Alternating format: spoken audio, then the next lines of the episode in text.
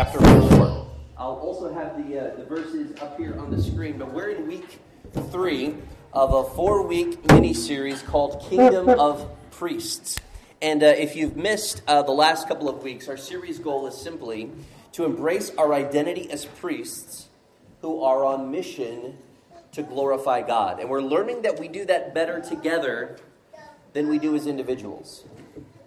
In, uh, in Catholicism and in, and in some different religions, they have what's called a priest, a mediator, a go between, someone who brings you into the presence of God. But in Christian understanding, that's not the reality. Every single follower of Jesus is a priest. It's called the priesthood of the, of the believer. We've been exploring that the last couple of weeks and exploring the implications of what it means that we are together a kingdom of priests. So today, the title of my message is Everyday Priests. I'm going to read some verses from Ephesians chapter 4, and uh, then we're going to play a game together, and then we'll dismiss the kids. All right? Ephesians chapter 4, verse 11, it says, And he himself gave some to be apostles, some prophets, some evangelists, some pastors and teachers, equipping the saints for the work of ministry to build up the body of Christ until we all reach unity in the faith and in the knowledge of God's Son, growing into maturity with a stature measured by Christ's fullness. Then we will no longer be little children, tossed by the waves and blown around by every wind of teaching, by human cunning with cleverness in the techniques of deceit. But speaking the truth in love, let us grow in every way into Him who is the head, and that is Christ. From Him the whole body, fitted and knit together by every supporting ligament, promotes the growth of the body for building up itself in love by the proper working of each individual part. Now, I said that we're going to play a game to, uh, to start the sermon today, and that is actually what we are what we are going to do. Not a game for game's sake, but a game to help us understand a little bit more about this passage. So I have asked Kevin Liu to come down and, uh, and be my volunteer that I drafted. So he was not really a volunteer at all. Everybody clap for, for Kevin. No, come on, that was a little weak. There we go. All right. Kevin has no idea yet what he's volunteered for. So, uh, uh, uh, Kevin, for those of you that don't know, uh, Kevin is a pastor in training. He's in seminary. He's learning about the Bible. He's learning about theology. He's learning about God.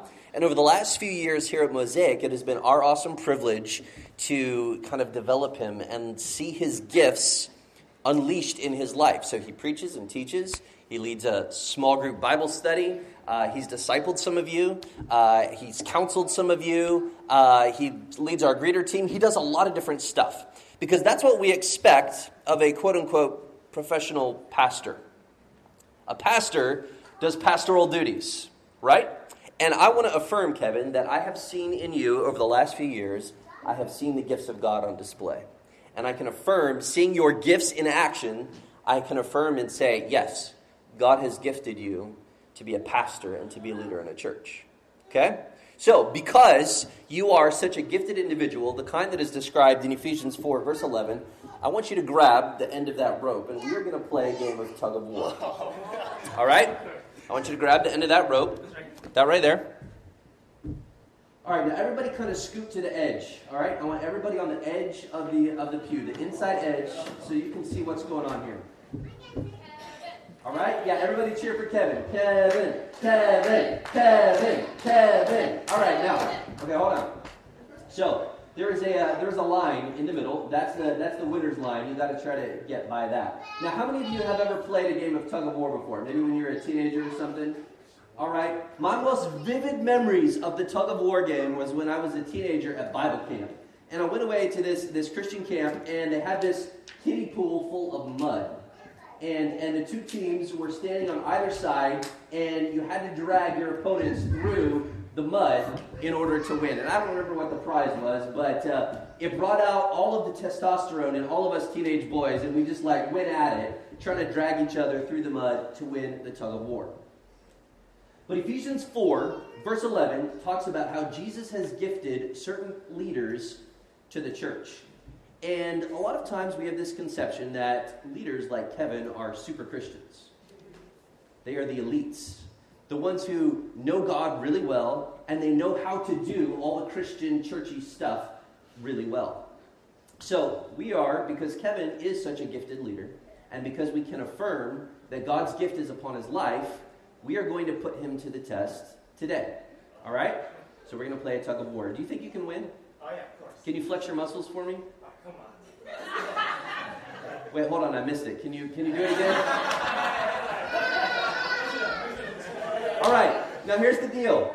I need everybody who's not holding a baby to grab the other side. Everybody, stand up. Stand up. I need everybody who is not holding a baby, or if you're holding a baby and you still want to do it, grab the other side. You on my side, right? Now, Kevin, uh,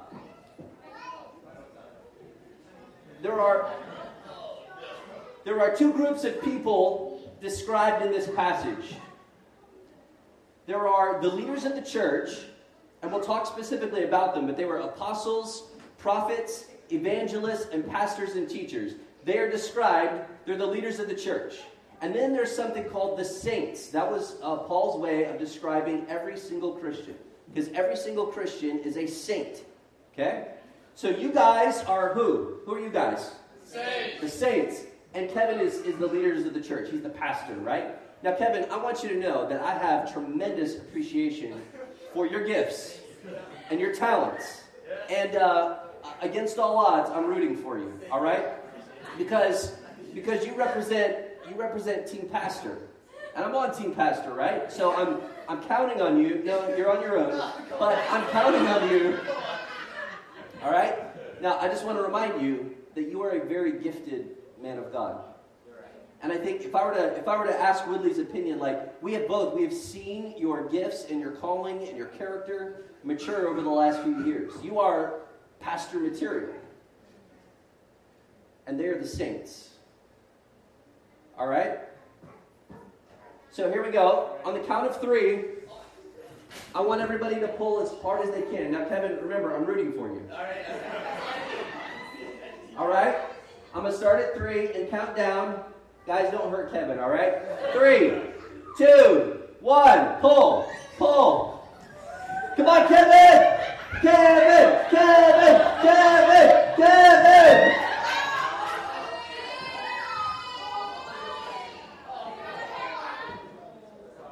She all right? Kevin, what'd you do? All right, uh, let's give Kevin a big hand and everybody have a seat. Can you clap? Can you clap for Kevin? Kevin, why don't you come back up here? Uh, we're going to go ahead and dismiss the kids now. So if you're with the kids, you can be dismissed.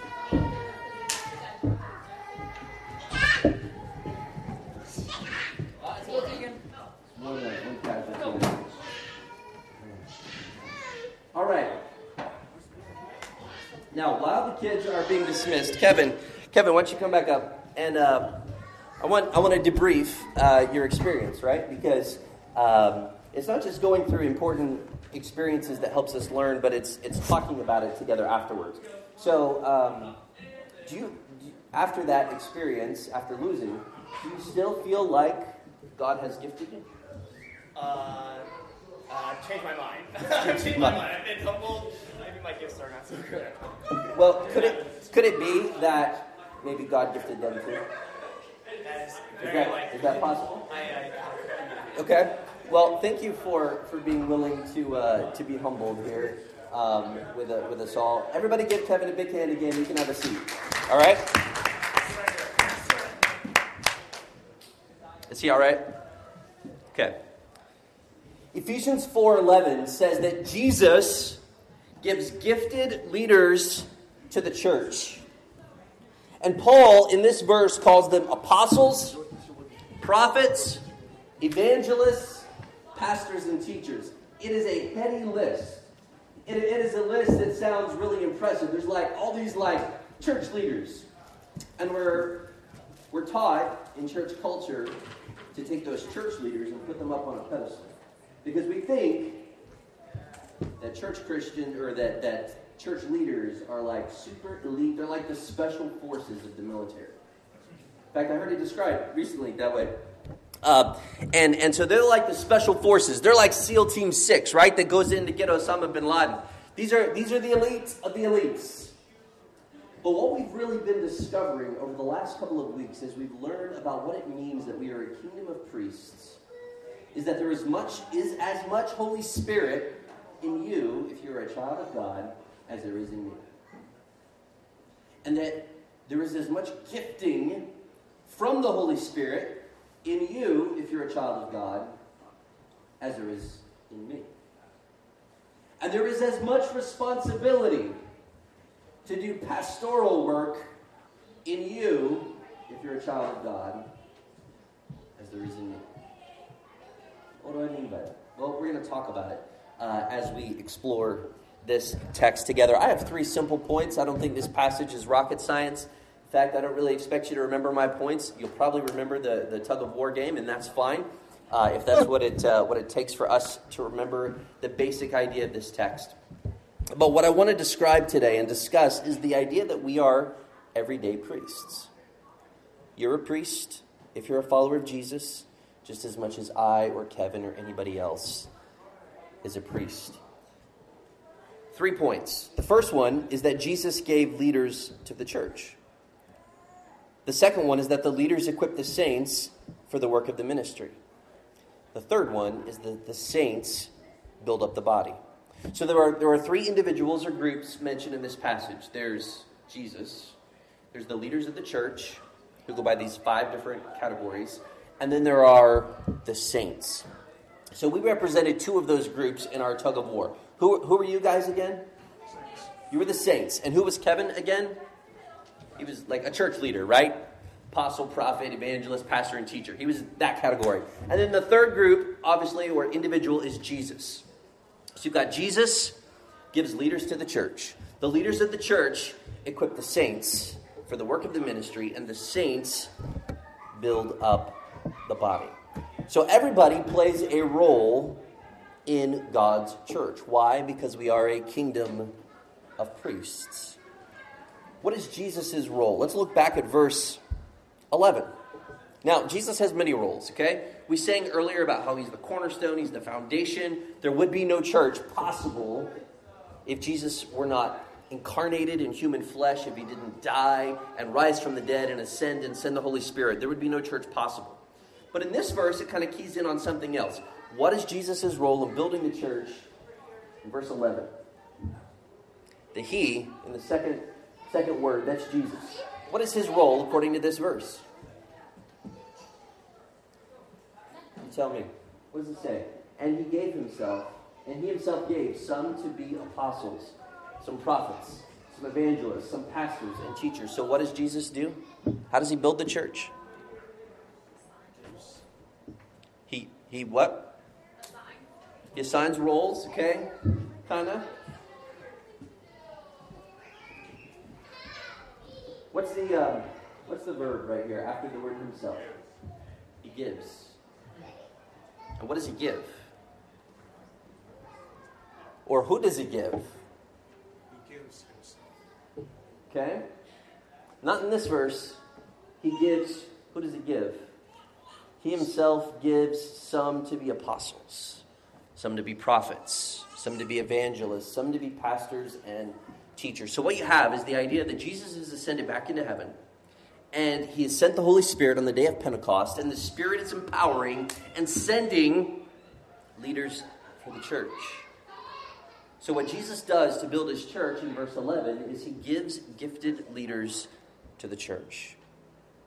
He gives gifted men who will shepherd the congregation. And he describes five of them apostles, prophets, evangelists, pastors, and teachers. Um, now, I think a couple of these are what you might call transitional gifts uh, that were around for a while, maybe the first hundred or so years after the time of Christ. Apostles and prophets was kind of a unique gift, a unique uh, office, a unique calling. To be an apostle, according to Paul in Corinth, you had to have seen the risen Christ. That's why Paul was qualified to be an apostle because he met Jesus on the road to Damascus. So that's why you're never going to hear me call myself Apostle Stephen, because I'm not an apostle. And I would gently submit that anybody who calls themselves an apostle, they may have the best of intentions, but they're not an apostle, not by the biblical definition of the term.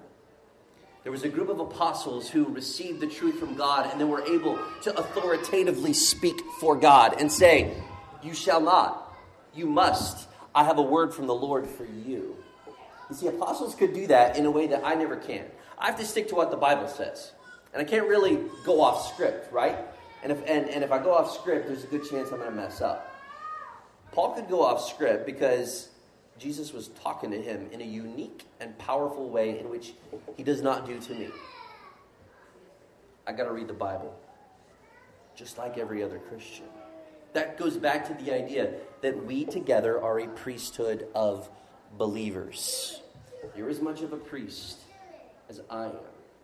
So there are these apostles and prophets who kind of uh, come along onto the foundation that Jesus has laid. And in the first couple of centuries after the church is being established, they're kind of building up and establishing and receiving fresh words from God and incorporating them into what is the New Testament.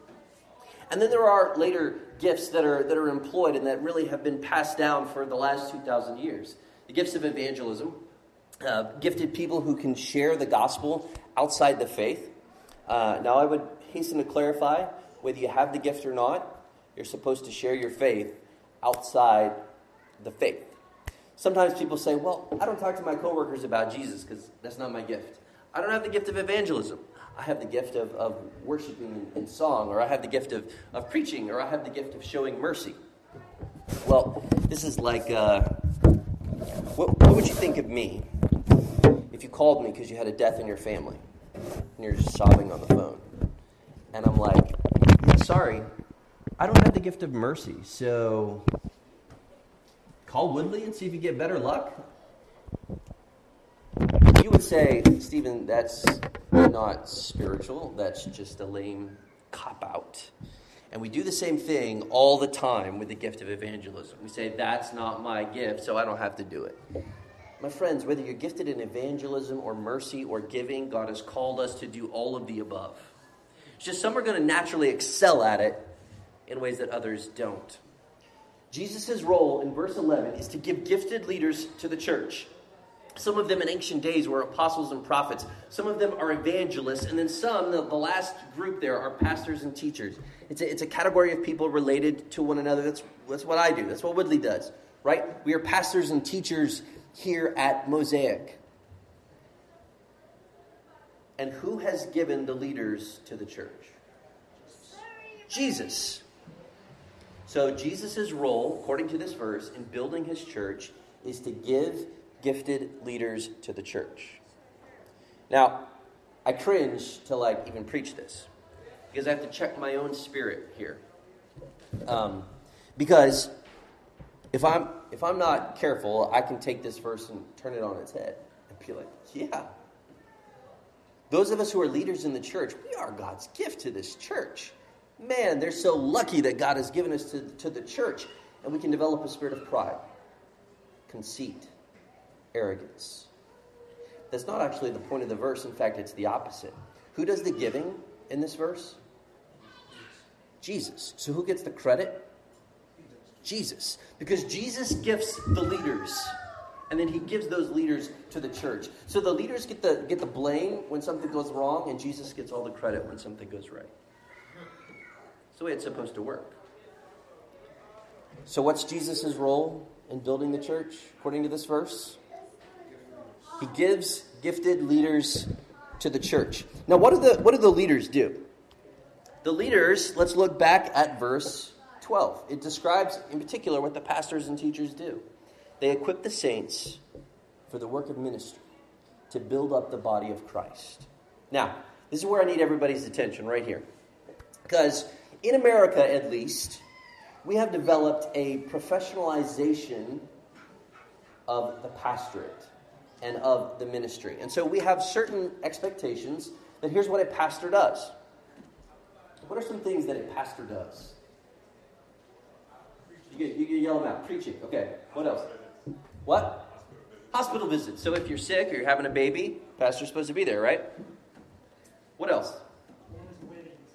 Weddings. Okay? Funerals. Did you say something back there?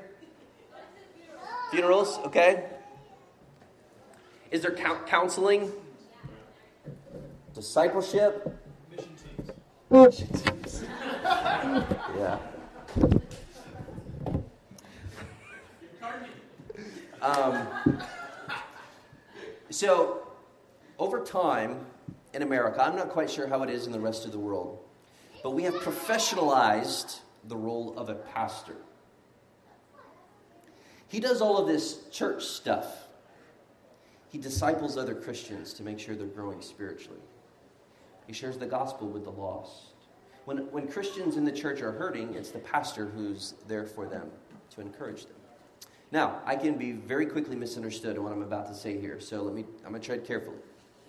It is not the pastor's job to do any of that stuff.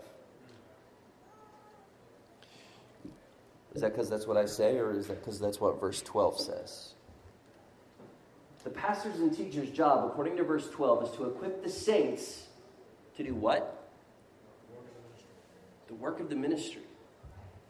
So, in America, we have this conception that the pastors, because they are super spiritual, because they are some elite level, next level kind of like super Christian, they get to do all of this stuff. They get to share the gospel with unbelievers. Because, I mean, I don't know how to do that, but we'll trust the pastor to do that.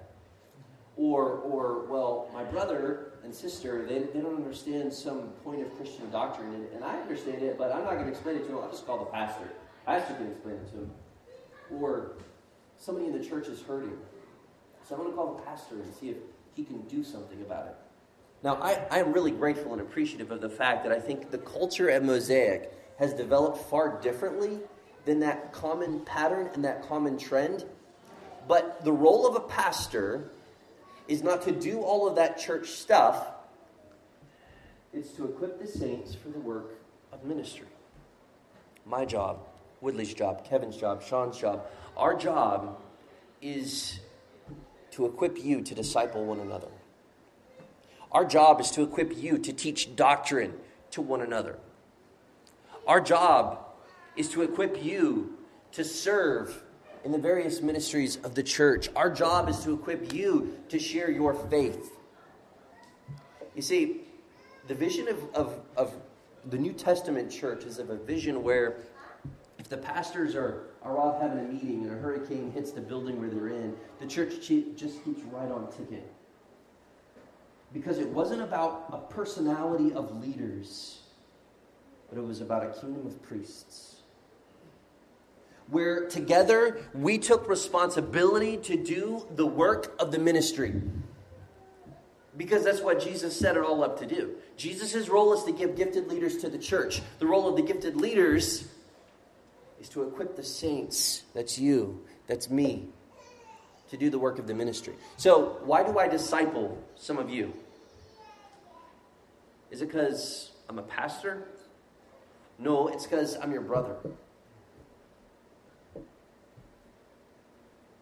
Why do I counsel some of you? Is it because I'm a pastor? No, it's because you're my brother. You're my sister.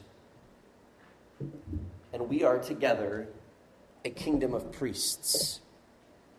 You see, if I'm really doing my job, if we're really doing our job as a pastoral team here at Mosaic, we are going to be unleashing you to do ministry, unleashing you to live the Christian life, unleashing you to live for Jesus outside the walls of this church. So that you don't have to invite your unsaved coworkers over to my house for me to share the gospel with them. You can do it better than I can. And you're in a relationship with them. You don't, you don't have to have, have Kevin over to counsel your, your, the, the, your brother or sister through a, a rough patch. You do it. Because we have been equipped to do the work of the ministry. Now, Jesus gives leaders to the church. The leaders equip the saints, and the saints build up the body. How do we know that? Well, the verse verse 12 says that we are equipped to do the work of the ministry, and then verse 13 describes the, the rest of the chapter just kind of describes what this process looks like. Until we all reach unity in the faith and in the knowledge of God's Son, growing into maturity with a stature measured by Christ's fullness. And will no longer be little children, tossed by the waves and blown around by every wind of teaching by human cunning with cleverness and the techniques of deceit. But speaking the truth in love, let us grow in every way unto Him who is the head, Christ. From Him, the whole body, fitted and knit together by every supporting ligament, promotes the growth of the body for building up itself in love by the proper working of each individual part. So, Paul presents this beautiful picture of a body. There are different metaphors for the church in the New Testament family, building, the bride of Christ. There are all these different metaphors. The one that he uses in this passage, in these verses, is that of a body. Now, think about your own body for a second. All the different parts of your body need all the other parts of your body. Right? Right? And that's Paul's point. He knew that the, that the church in Ephesus, the readers, they would get that. They all had bodies. And, and as we grow older, some of our body parts don't work as well as they used to, or they're, they're a little slower, or, or I wake up a little stiffer. But that's, that's part of aging, right? Aging in a fallen world. But Paul understands that our body has all of these parts, all of these different organs and limbs, and, and a brain and a heart, and all of this different stuff, and we need everything about our body in order to function, in order to thrive, in order to be a healthy human being. Paul says it is a beautiful thing when the church is the body of Christ. And Jesus is the head. He's the one controlling the church, He's the brain center. He, he, he's the one giving directions in the church. And the Holy Spirit takes up residence in the heart of that church, and everything is just flowing. The hands and the feet and the eyes and the toes the ears, everything about this body is functioning at peak condition. The ears aren't trying to be the eyes, the eyes aren't trying to be the nose, the nose aren't trying to be the feet. And so, what is happening, according to verse 16, is that from him, that's Jesus, the whole body, fitted and knit together by every supporting ligament. He even says, We're supporting ligaments. Like, a ligament. Now, the only time that I really know anything about ligaments is when I'm watching football and it says that they so and so strained into something, and I'm like, oh, that sounds bad. But I don't really know what that means. But some of you are more into biology and you know what that means. But but there's this idea that every single part of the body is important. And some of us are supporting ligaments. And we promote the growth of the body for building up in self and love by the proper working of each individual part. Paul says it is a beautiful thing when the body functions the way the body is supposed to. So, brothers and sisters, the church is not the place where the body is at war with one another. That's a, what you call, like, I think it's an autoimmune disorder where your body attacks itself. In the church, it's not supposed to be like that. We're at one, we're at unity. Touched on that last week. We're at peace with one another. Why? So that we can be the body. That we can grow up together as supporting ligaments, promoting the growth of the body for building up itself in love by the proper working of each individual part. Now, there are three different ways that I think we build up the body. Three different ways that I think are revealed uh, in this passage. And I want to briefly touch on each of those. We build each other up relationally. We build each other up intellectually, we build each other up spiritually. Verse 13 talks about that relational aspect. Paul said, Until we all reach unity in the faith. That's really what I've just been touching on, what I've been alluding to this idea of unity, this idea of peace and harmony within the body of Christ. Why are we to do the work of the ministry? And when I say we, I don't, I, mean saints, right? Verse 12 says the saints do the work of the ministry, so that's all of us. You, me, if you're a follower of Jesus, you're a saint. We do the work of the ministry so that, or until, we reach unity in the faith. So, so the first goal is this relational unity. So we help one another, we build up the body relationally by pursuing peace within the family of God, by pursuing peace within the body of God, helping one another to be rightly related both to God and to each other. It's a, it's a vision of peace and harmony when our neighbors can't get along because they're arguing over the last election, or our coworkers can't get along because they're both interested in the same girl. We show a better way.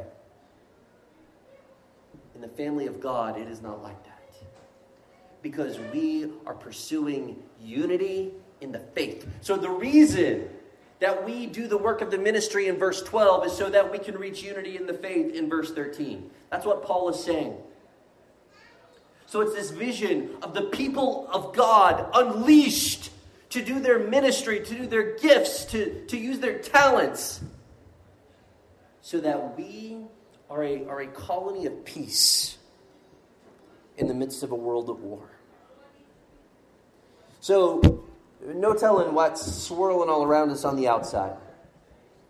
But in our communities, in our missional families, in our homes, we are colonies of peace. We build one another up relationally, but we also build one another up intellectually.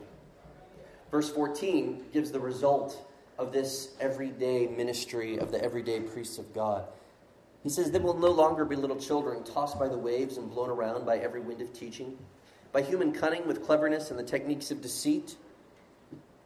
So there's this image of these, these two dudes. They're sitting on a boat in the middle of uh, the Caribbean, and Hurricane Irma comes up upon them. And uh, the feeder bands are stretching out, and the waves are just crashing over the bow of the boat. The rain is just drenching them. The, the, the wind has just ripped the, the sail to shreds and they're just bailing water. These two guys are bailing water as fast as they can. And these waves are hitting them hard from every direction. It's like the, the hurricane's got wind swirling this way and that way, and so the waves are going this way and that way, and so, so they're, they're trying to catch the, catch the wave, right? To, to, to ride the crest of the wave, but they can't figure it out because one moment the wave is coming from this way, and they're like, okay, turn the boat this way. But in the next, the wave comes from the other way, so they're like, all right, I'll turn the boat this way. They're knocked around by every single wave. They're blown around by every single wind. Paul said that's what some of you are like. When this everyday priesthood of the believer is not functioning properly. Some of you are in a boat and you're getting knocked around by every wind and every wave. But the winds and the waves, in Paul's metaphor, are false teachings teachings that are contrary to the Word of God, teachings that are outside the Christian faith, maybe even teachings that have Christian lingo and Christian words and that sound like, oh, maybe that's maybe that's what we're supposed. Maybe Jesus really said that, and and the church has just been hiding that for two thousand years, and all this kind of conspiracy theories float out there, and you can find anything you want on the internet, right? And we we read this stuff, and we, we it's on Facebook, so must be true, and and and so the, the wheels get turning in our minds, and we get knocked around by this wind of doctrine, and then knocked around by this wind of doctrine, and then knocked around by this cunning teaching, and the wind and the waves are just battering us. What's Paul's solution? Is it everybody go to seminary so you can learn the truth? Is it make sure you have a really good pastor who will protect you from that bad stuff? No and no. Seminary is a good thing. I went. Not for everybody. Having a good pastor is a good thing, but that's not the solution. The solution is back in verse 12. We equip the saints, the leaders who have been sent by God, equip the saints to do the work of the ministry. In verse 13 says that that produces unity, it produces maturity, and the end result of that, according to verse 14, is that we're not confused and we're not battered We're not drowning in every false wind of doctrine. So, what's happened? The church, the everyday Christian, the priesthood of believers, you and me and everybody who's a genuine follower of Jesus, we have taken responsibility for truth. So, at that conversation at your missional family, and you hear somebody say something and it's, it's a little off, you don't want to shame them or humiliate them, but you think what they're saying is not the truth of God's word. So, so maybe later, after group is over, you're walking home next to him, or, or you have a conversation the next week and you're like, hey, bro, I just, I just wanted to, wanted to mention something. And what we do is we help one another keep from being buffeted by every false wind of doctrine, from every cunning teaching that's dressed up in Christian garb that we think sounds, well, that must, must be true. I mean, the guy said Jesus said it. Louis Farrakhan, Nation of Islam leader, has been uh, in the news this week for talking about Jesus. Uh, when the Nation of Islam talks about Jesus, it is different from what you and I mean when we talk about Jesus. But if we're not careful, we're just going to hear, well, oh, he was talking about Jesus, so that's cool. Well, no, it's not cool if you're proclaiming a Jesus who is divorced from the teachings of Scripture. Because then you're not proclaiming the same Jesus of the Bible. You are not proclaiming the Jesus of history. You are not proclaiming the risen Lord. So, this is a call to discernment. And, and it's not a call to filter it all through the pastor, it's a call to be biblically literate. You and I and us together so that we help one another out. There were times when I don't know, I hear something and I'm like, man, I don't know what to think about that. Like, I'm going to have to go ask somebody or I'm going to have to go talk to somebody. I have to go do some research, right? That's what we do. We, we are the body of Christ we are the everyday priests. We are the priesthood of believers. And together we keep one another from being buffeted, knocked around by every false wind of cunning teaching. So, we build up the body relationally, we build up the body intellectually, but we also build up the body spiritually. Back in verse 15, it says we speak the truth in love. And in this, we grow in every way into Him who is the head, even Christ. This idea of speaking the truth in love is the idea that we, we disciple one another, we counsel one another, we build each other up spiritually. So the image, remember, is of this body, and the body is being built by us. We are the body members, we are the body parts. And so the body is healthy and functioning and thriving. We're working out metaphorically. And we do it here by building one another up spiritually. That means that we take responsibility to disciple and to counsel one another. Sometimes, not very often, but sometimes I get calls. Like, hey, you know, so and so, they got this problem. I really don't think that should happen very often, or like almost never. If your brother or sister is struggling spiritually, go do something about it. Go talk to them. That's what Matthew 18 says. That's what this verse says that we speak the truth in love. Because Jesus gives leaders to the church. The leaders of the church equip the saints to do the work of the ministry. And the work of the ministry, according to this passage, is, among other things, speaking the truth in love. So, if I'm responsible for you and discipling you and counseling you, it's not because I'm your pastor, because I'm your brother. So then the question is if you're being counseled or discipled, you're being blessed by somebody's ministry. Who are you discipling? Who are you counseling? Who are you blessing? How are you serving? These are ways that we build up the body. I have a question that I want us to ponder, and then we'll move into some application to wrap this up. Here's the question. I think I've got it on the screen is everyday priests. How can we act upon our responsibility to build up the body?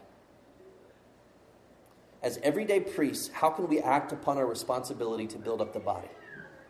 If you're as much a priest as I am, And my job and the job of the other pastors is to act under the lordship of Christ to equip you to do all that God calls the church to do. Then, how does that work? What do we do? What should we change? Is there anything we should do differently? I want to make five suggestions. Five bodybuilding suggestions to, to build up the body of Christ that is called Mosaic. First is to be present. Now, we live in a world of hyperconnectivity. I got people that I'm friends with on Facebook that I don't even know. Does anybody else have that problem? Like sometimes I see stuff in my feed and I'm like, I, I don't know about this and I don't care about this. And like, they're probably thinking that about me. They're like, who's this Stephen guy? I don't know how he got in my feed. Um, and, uh, and, and we've got Snapchat and Instagram and Twitter. Some of you don't know everything that I'm talking about. That's cool. I, I, I had to have Kevin explain Snapchat to me a couple years ago because I don't know what it was. And then I still don't really care all that much. But the point is, we are a hyper connected culture. But we have become so connected to everyone that we are in relationship with almost no one. I'm going to say that again. We are so connected to everyone that we are almost in relationship with no one. In a world of Facebook, in a world of Instagram, in a world of YouTube stars that have thousands of followers, what God calls the church to do is to be present. Is to, instead of pursuing large scale connection with the world, we pursue deep relationships with our family. Family defined as the family of God, the church. This priesthood of believers. And so rather than being friends with a 10,000 people on Facebook, friends, 10,000 people on Facebook, I pursue genuine relationship with my brothers and sisters in Christ. Because here's the problem, like with Facebook. Like, I can post all this Christian stuff. People think, man, he's like walking with God. He's so awesome. He's spiritual. Like, they don't know me. They don't see me. None of those people are looking into my eyes on Monday night as we're having Bible study. None of those guys are talking to me on Thursday night when we have our pastor's meeting. None of them know me. Facebook is just Facebook. I'm not suggesting you deactivate your account, although some of us maybe should. But my point that I'm making here is that God calls us to be present in one another's lives. I, I think that starts with being present at the Sunday gathering of saints. The book of Hebrews says that uh, we're not to forsake the assembling of the saints of God together.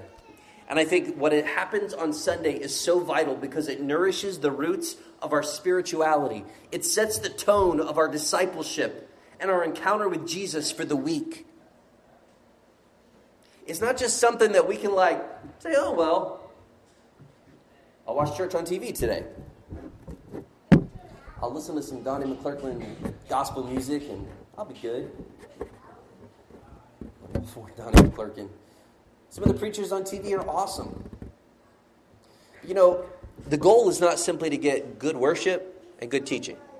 Because if I wanted that, I'd just stay home and listen to Matt Chandler. Or I'd, I'd watch Brooklyn Tabernacle Choir. But the goal of the Sunday gathering is not to put on a show with the best preaching from the stage and the best worship experience. The goal is to meet with God in community. And for me to speak into your life and for you to speak into my life, we have got to be present. This is the most important event of our week. Am I saying that because I'm speaking as a pastor? No, I really believe I, I'm saying this as your brother, I need to be here. I need this. That's why I try. I'm not always able to pull it off, but like I try when I go on vacation or when I'm away at school, to have to, to go away a couple times a year, try to listen to the sermons from Mosaic. Now, I usually am able to go to church when I'm on vacation or go to church when I'm in North Carolina at school. But I believe that God speaks uniquely to me through the Word of God as it is proclaimed by my covenant family. That's you. And so it's not, I can't just be like, oh, check the box. I went to a church, North Carolina. I was able to be anonymous. Nobody knows who I was. I'll never go back again. They'll never miss me. It's cool. But I was spiritual because I went to church. But nobody looked into my eyes and said, Are you struggling? How's your walk with God? So, like, and I, I realize this sounds kind of strict, but like, when I'm gone, I try to listen, say, What did Kevin preach this week? What did Woodley say? Is it because I'm like so in awe of Woodley and Kevin's preaching abilities? No. It's because I believe that the Spirit of God speaks uniquely through the family, through the priesthood of believers, and I need that because I'm just a regular, everyday priest just like you. We got to be present at the Sunday gathering, in our missional families, in one another's lives. I know New York City doesn't really work so well for that. We live this, this pace in New York that doesn't work for community. This city tries to tear us apart, and God keeps trying to bring us back together. The devil knows that we desperately need one another and that we got to be present in one another's lives if we are to succeed at this thing called life. So basically, I guess what I'm asking for is as an application of this text, if we're going to be everyday priests who, who are doing the work of ministry, we have got to be present in one another's lives. Seeing you a couple of times a month, texting you, every once in a while seeing you on Facebook, those kinds of things, those are not ways in which we can help one another grow. This is a call to commit. It's a, it's a call to be all in. Kind of like Jesus asked of his disciples. To be present. Read, leads very naturally into the second suggestion to be our brother's keeper. When Cain killed his brother Abel, and God asked him where was his brother, he said, How should I know?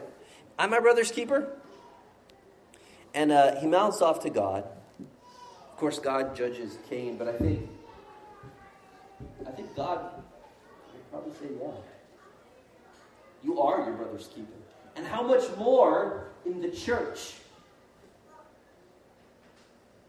where I am your keeper and you are mine. Not because I'm a pastor. I'm just a leader who's been sent by God to equip you to hold me and everybody else accountable. We're present. We're our brother's keeper. We learn the truth. Verse 14 talked about being tossed about by every false wind of doctrine. So, what God calls us to do is to learn the truth so that you don't have to go talk to the pastor every time something comes up that you don't know or that, that you're, you hear something said in missional family or you're having a conversation and you're like, you know what, I just want to help my brother or sister. And I feel like I can't do it. And I realize we feel insecure about those sorts of things. And so frequently we talk to the pastor. I'm happy to have those conversations with you because that's how I equip you.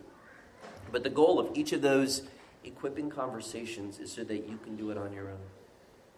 That you learn the truth. Because you, as the body, you, as the kingdom of priests, you are the safeguard of truth.